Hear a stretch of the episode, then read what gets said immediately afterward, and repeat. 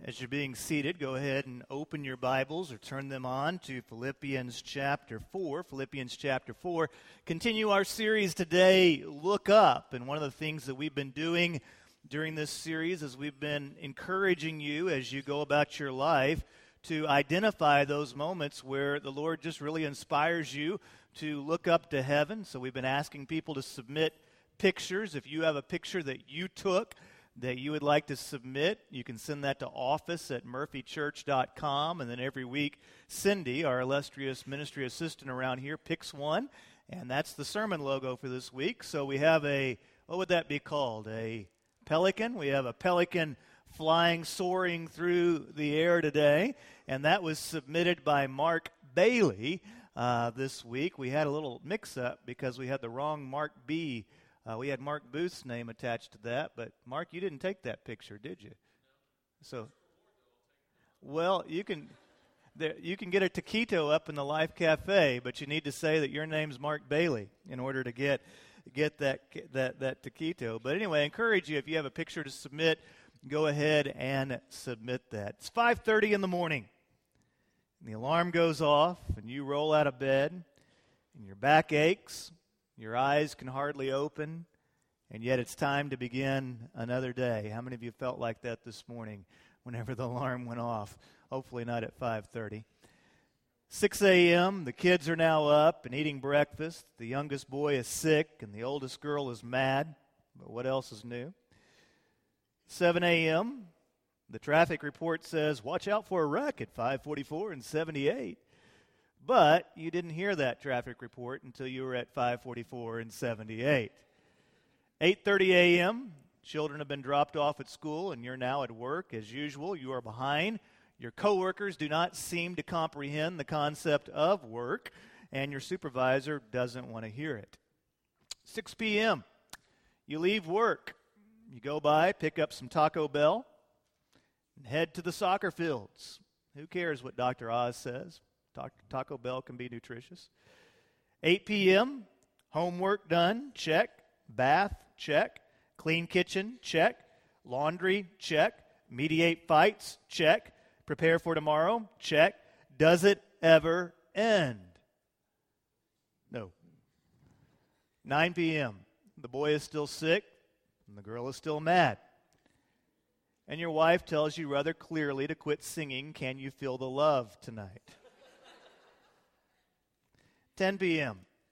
Kids are in bed, and as you get a snack, you stumble over the dog and you drop the tea pitcher. Glass and tea fly everywhere, and now the dog is drenched in tea and needs a bath. 11 p.m., you've completed the day, and now it's time to drift off to sleep. 2 a.m., your sick boy is crying his eyes out. So you get up and sleep with him in the easy chair until 5:30 comes, and then we begin it all again. Question for you this morning When was the last time in your life that you experienced genuine joy? When was the last time in your life that you took inventory of how you were living and you took inventory of your life and you said to yourself, you know what, I'm rejoicing in this? I truly have a joy in my life. Philippians chapter 4 and verse 4 is where we are today. It's our focal verse. And here Paul writes these words to the church there at Philippi. He says, Rejoice in the Lord always. And then he says, In case you were checking your email or thinking about something else, I will say it again Rejoice. And then he says, Let your graciousness be known to everyone. The Lord is near. Do you remember that video game Pac Man? A little yellow monster would go around consuming all the dots. Uh, we live in a Pac Man society. We live in a society where we just consume things, we consume experiences. Have you ever been eating lunch and before you finished lunch, you were already thinking about dinner? We consume that experience. You be, you're on vacation, and as you're on vacation, you're already thinking about the next vacation. We consume entertainment. Uh, a song comes on the radio, it's a new song. Within two months, that new song becomes an old song. The Cowboys won last week. That victory has now been consumed. It's old news. Now we say, let's see what they do today. We consume electronics. Do you remember when the iPhone 3 was the most revolutionary product that we have ever made? And now it's worth 25 bucks in a trade in. Now, there's some generational realities too. If you're under 45 in age, then sociologically, when it comes to consumption, we could call you an upgrader. If you're over 45, then you're probably what's called a replacer. Upgraders are always looking for the next best things. Replacers tend to just live with whatever they have. My, my uncle Wayne was a replacer. He actually passed away, uh, it's been about a year and a half now, and his daughter, Laura, who's my cousin, was telling me the story that she noticed that her dad had this worn out, old, outdated coffee pot. And so for Christmas, she brought him, bought him a state of the art coffee maker. I think it's one of those Keurigs and everything, just state of the art kind of coffee maker, and gave it to him, and she was so proud of it. And, and then months passed, and she's over at his house helping him as he's kind of getting his affairs in order. And she comes across the coffee machine that she bought him for Christmas, and it's still in the box. And so she was a little hurt, and she goes, Dad, did you, did you not like the gift that I gave you for Christmas? Did you not like the coffee machine? He goes, Oh, Laura, I loved it. I was just saving it so whenever my other one wears out, then I would have a new coffee machine already. Well, that's how that generation thought. I mean, they, they didn't upgrade, they just replaced and they waited till something wore out and then they, they replaced it at that time. Now, if you're an upgrader, how many of you say I'm more of an upgrader kind of? If you're if you're an upgrader, then you tend to struggle with overstimulation. You're always looking for the next big thing. And it's easy for you to miss out on joy in life and to not really rejoice in life because you're never satisfied. You're always waiting for the next thing. If you're a replacer, then you tend to struggle with worry. And it's easy for you to miss out on joy in life because you're always anxious. And so, as I observe our society as a whole today, one of the, one of the observations that I've made is that we tend to live very full lives, but we have empty souls. Lots of stuff in our life but not a lot of substance in our lives. Now, picture the Apostle Paul. There he is in jail. He doesn't know what tomorrow holds. He doesn't know if this day would be the day that the Roman soldier comes, knocks on the door, and says, I'm leading you to your execution. He's alone. No cell phone. No laptop. No TV. Not even a Whataburger available to him. horrible, horrible thoughts. There he is, all alone in life without much. And he writes this church in Philippi rejoice in the Lord. Rejoice in the Lord always. And I'm going to say it again just in case you thought I was kidding. Rejoice. When you read the letters of Paul, one of the themes that you see running through all those letters is joy. That there truly is a joy to be found in this life. Now, there's also a reality whenever you read the letters of Paul or whenever you read the life of Paul. You see this consistent theme of hardship. So here's Paul. He manages to have joy in his life, even though he went through a lot of difficulties in his life as well. In fact, later on in chapter 4, he says, I rejoiced in the Lord greatly. There's that thought again. That once again you renewed your care for me. You were, in fact, concerned about me, but lacked the opportunity to show it. I don't say this out of need. Now, zero in on this.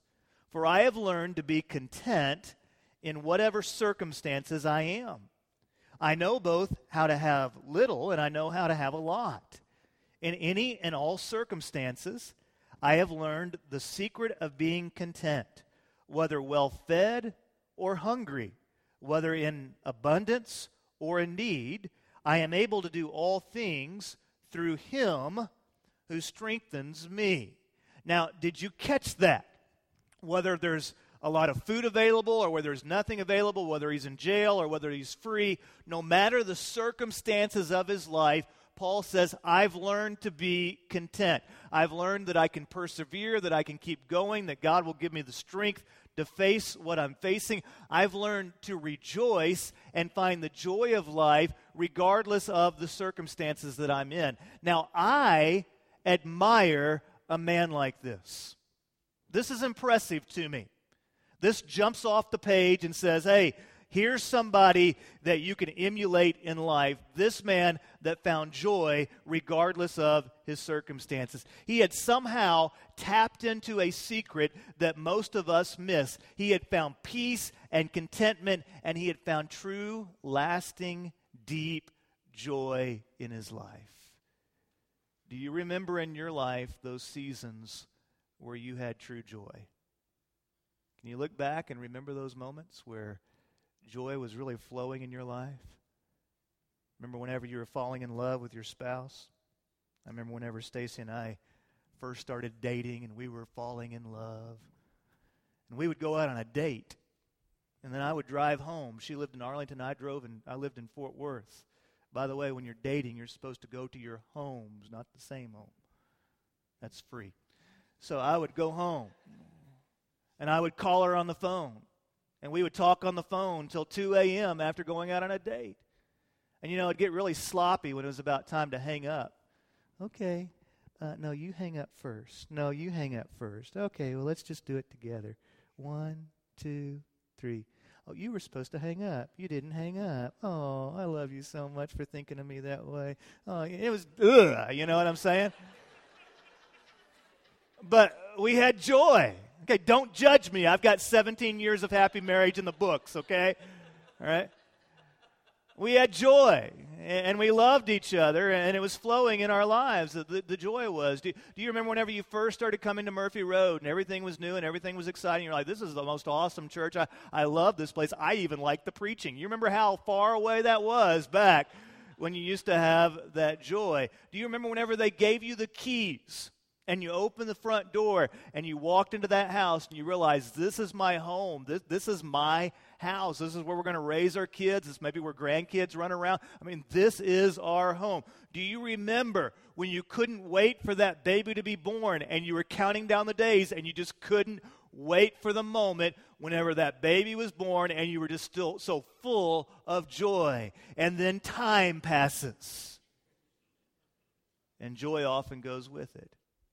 That man that you fell in love with, now he's just a big mass of flesh sitting on the couch with pork rinds all over his shirt, watching some football game. And that, that, uh, that house that you were so excited about, now it's just an endless series of repairs. And that baby that you were so anxious to be born, now you kind of wish it would just go back in. You know? Now, let me ask you this question What is it that steals our joy? And we could probably talk about this for, for a long time, but let me talk about three things that I see in life that often steals our joy. Number one, saying yes too often. Now, that may have surprised you there. Saying yes too often. It is so easy to fill up the calendar and we can fill up the calendar with so many good things that there's no time for the best things. And you look at your calendar and you're like, that's good, that's good, that's good, that's good, but there's no room in your calendar for those things which are really the best. There's no room there for prayer. There's no room for worship. There's no real quality family time. You never really have time just to think and process life and where you are and what God might be saying to you. Your calendar is full, but there's no soulfulness in you. You say yes too often. Realize every time you say yes to something, you're saying no to something else. When I agree that, yes, this is what I'm supposed to do, then I'm also saying no to something over here. And sometimes we say, yes, yes, yes, yes, yes, I'll do this, I'll be there, I'll do that. And we're saying no to our family, we're saying no to God, we're saying no to those things which are really important. Now, these things that we're saying yes to, nothing wrong with them, they're good, they're fine, but they're not the best things. You have to learn to say a simple word called no. And you say no, not to be rude, not to hurt somebody's feelings, but you say no so that you can say the bigger yes. Now, I know there's some folks out here, you can't say no. You are a salesman's dream. Honey, why did we buy the new car? Couldn't say no. you know, you, you just can't say no. But you have to learn to say no in order to say yes to those things which are really important. In fact, let's practice this, okay? How many of you are you have a hard time saying no to stuff? Anybody? I'm not going to call you up here on stage or anything like that. Yeah. Okay, we're going to practice saying the word no. Now, here's what we're going to do. I'm going to ask you guys if I can preach for an hour today. And you guys are going to say no, okay? Now, we got one over here that doesn't have any problem with that, okay? and uh, there's always in the church the you know the one well preacher you just preach as long as you want to that's a lie okay they don't really mean that uh, they, they mean that if I need to go five, ten minutes longer, that's okay. But, uh, you know, there, there's a cutoff point where it's got to cut off, okay? So, so we're going to practice saying the word no, okay? I, I'm going to ask the question, then y'all respond. You ready? Church, can I preach an hour today? Okay. Okay, Mason, we got to try it again just for you, okay? Church, can I preach an hour today? There we go, all right? Don't you feel liberated? Yeah, you feel free and, and excited because no, you said the word no. Okay, a second thing that sometimes steals our joy is chasing stuff. Now, there's nothing wrong with having nice stuff. Christians are notorious about this. We try to make everybody else feel guilty for every nice thing you have in life. Stop that. You're pouring false guilt on your brothers and sisters. It's okay to have nice stuff, but stuff will never bring you lasting happiness. Those things that you buy, those purchases that you stalk, uh, they're not going to bring you lasting happiness. Go through your closet today. Go through your garage today. And you'll find things in your closet and garage that you can look back and say, man, I remember when this arrived. I remember whenever I got this. I was so excited about it. And now it's ready to go to Goodwill. Yesterday's gotta have it's become tomorrow's Goodwill. And if you spend all your life just chasing stuff, thinking that stuff is going to bring you contentment and bring you happiness, uh, you're going to be chasing the wind. Stuff will not bring you true, lasting joy. A third thing that steals our joy expecting perfect love from imperfect people. When you have this expectation that the people that you love are always going to love you perfectly, it's going to steal your joy because imperfect people do not love perfectly. Relationships are messy. Sometimes in a relationship, you have to walk through swampland together. People have this weird thing called a mind of their own. And if they would just do everything that you told them, if they would just think like you, their life would be perfect. But no, they've got a mind of their own. And because of that, life is sometimes complicated. Now, not only that, people will disappoint you. And there's times they'll misunderstand you. You'll say something, you'll do something with the best of intentions, and they'll misunderstand it. People will even hurt you and do things that are just evil. Sometimes the glass slipper breaks before the prince finds you. Sometimes Rapunzel's tears don't bring Flynn Rider back to life. There are people in your life that will hurt you, but there's also people in your life that God has called you to love. When you expect perfect love from imperfect people, you're going to lose your joy. Now, Paul says, Rejoice in the Lord always. I will say it again rejoice. Let your graciousness be known to everyone. The Lord is near. And I want us to dive in to these two verses, and I want us to pull out three things about joy. Three things about how we can find true, lasting joy in life. The first is this I can find joy when I understand who I am in Christ. How does verse 4 read? Rejoice in what? Rejoice in the Lord. It doesn't say rejoice in my stuff. It doesn't say rejoice in my circumstances. It doesn't even say rejoice in my family or rejoice in a great turkey dinner.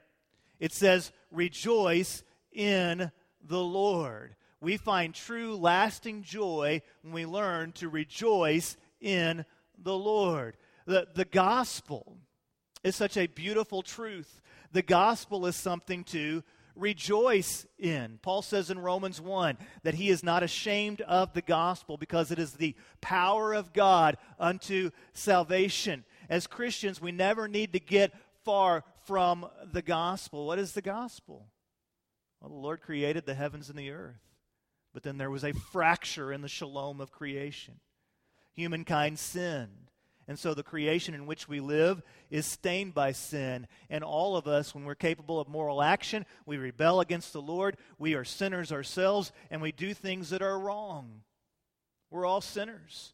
All have sinned, all fall short of the glory of God. And so we find ourselves living in this rebellion, at this, this enmity, as Paul calls it, with God. And, and though we sometimes try to do good things, we, we try to love our neighbor or volunteer in the community, read to children at school, do these nice things, we still find ourselves uh, in need of forgiveness and we still find ourselves stained by sin. So the story of the gospel is that God did something for us that we could never do on our own. He sent his son. He, he intervened into our scene so that we might be redeemed. And, and Mary brought forth the child there in Bethlehem, the birth of Christ. And Jesus lived the life that none of us could ever live because we're sinners, but he lived a, a perfect life. He, he never sinned. He was arrested, he was crucified. It was not merely the execution of a man who was a good teacher that truly believed in what he taught, but the scriptures teach that whenever he died on the cross that it was an atonement that he was making atonement for our sins, that the wrath of God that was intended for sin was poured out upon Jesus Christ, that he absorbed that wrath, that he died on the cross for your sins and mine, that it was not just a swoon, that he truly died on the cross. Romans, it talks about the wages of sin being death, that it is appointed unto man once to die. In Hebrews, that all of us have this date with death. Jesus facing death cannot be contained by death, but instead he rises from the dead. He conquers death, hell, and the grave. He gathers his disciples around him, tells them to go and make disciples. He gives us a commission that the church is supposed to be about outward movement.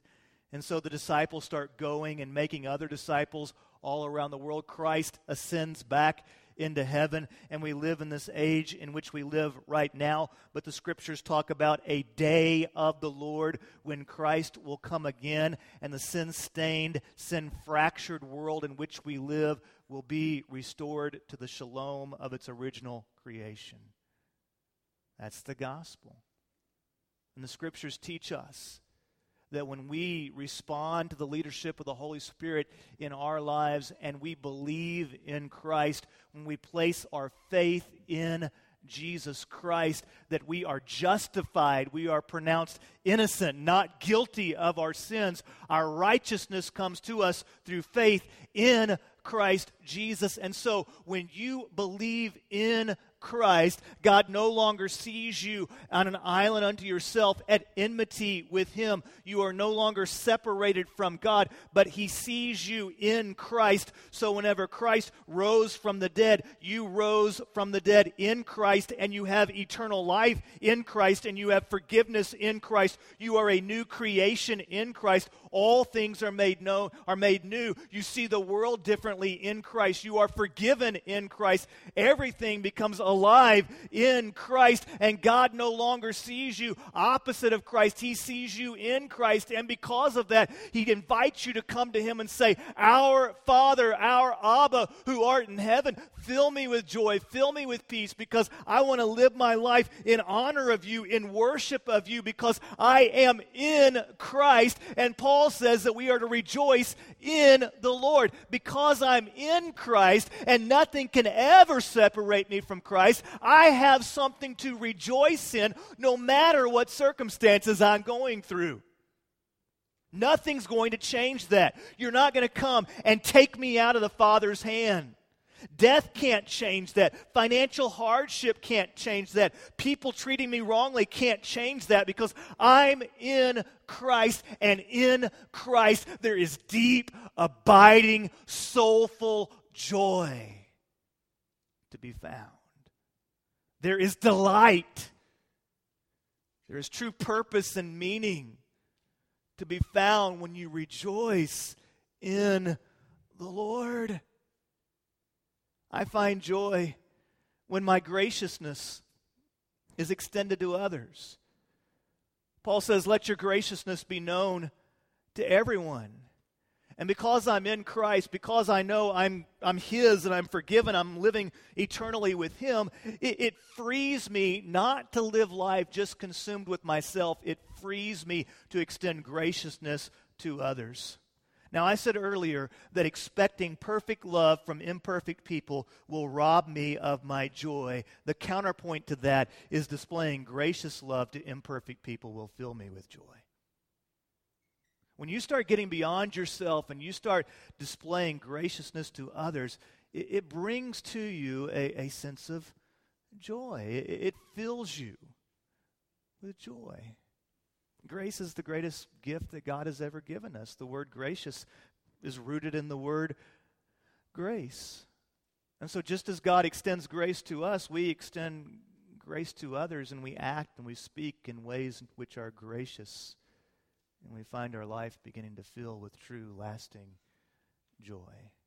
One of the things that I've learned in ministry is whenever things get tough, and if you serve the long, Lord long enough, you'll, you'll go through some tough times.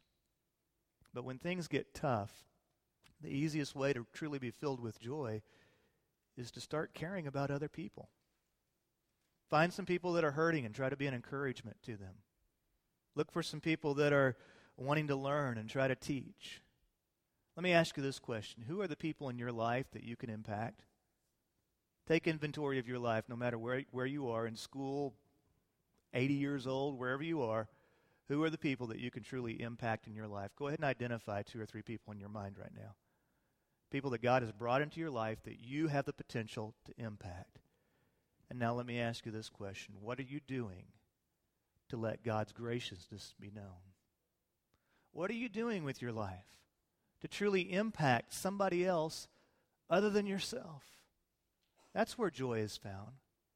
When you start extending graciousness to all.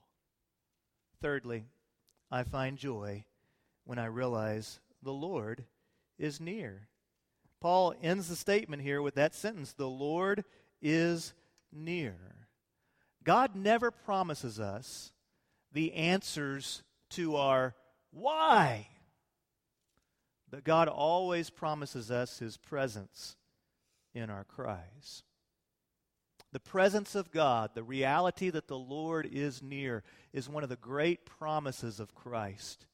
He taught us in John 14 If you love me, you will keep my commands. He said, And I will ask the Father, and he will give you another counselor to be with you forever when he gave us the Great Commission in Matthew chapter 28, he, he tells us, Hey, all authority has been given to me. Here's your assignment. Go and make disciples of all nations, teaching them to observe what I taught you, baptizing them in the name of the Father and the Son and the Holy Spirit. And don't forget this I am with you.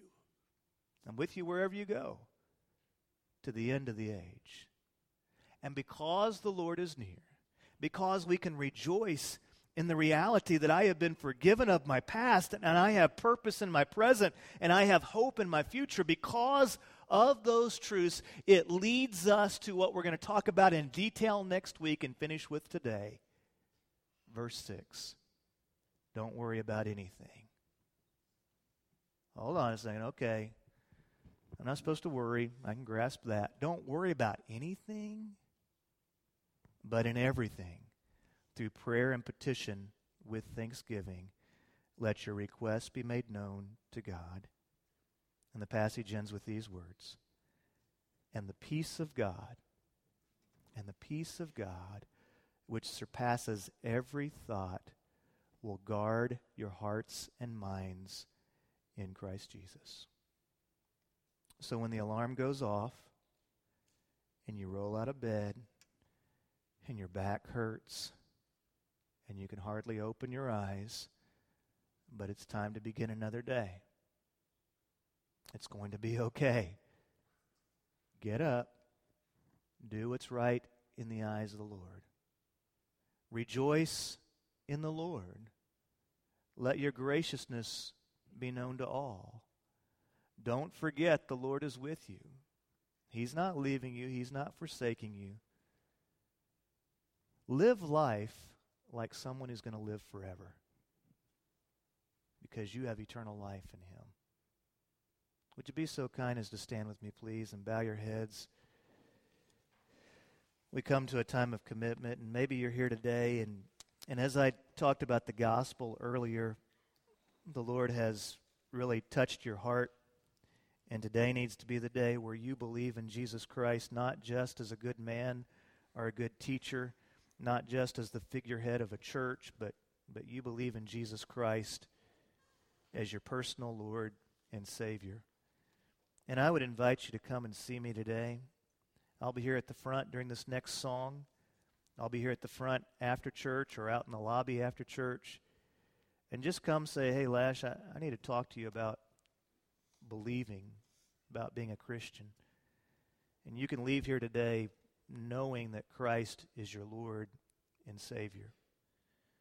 During this time, I, I, encourage you to respond. You can sing the hymn, you can pray, you can come forward and pray, you can sit at your seat and pray. Maybe there's somebody that you want to be an encouragement to and pray with them. Feel free to follow the leadership of the Spirit and just pray. Perhaps you're a, a writer and there's some thoughts that God has put on your heart and you just need to write those thoughts out. Just feel free to, to journal if that's how you, you worship today.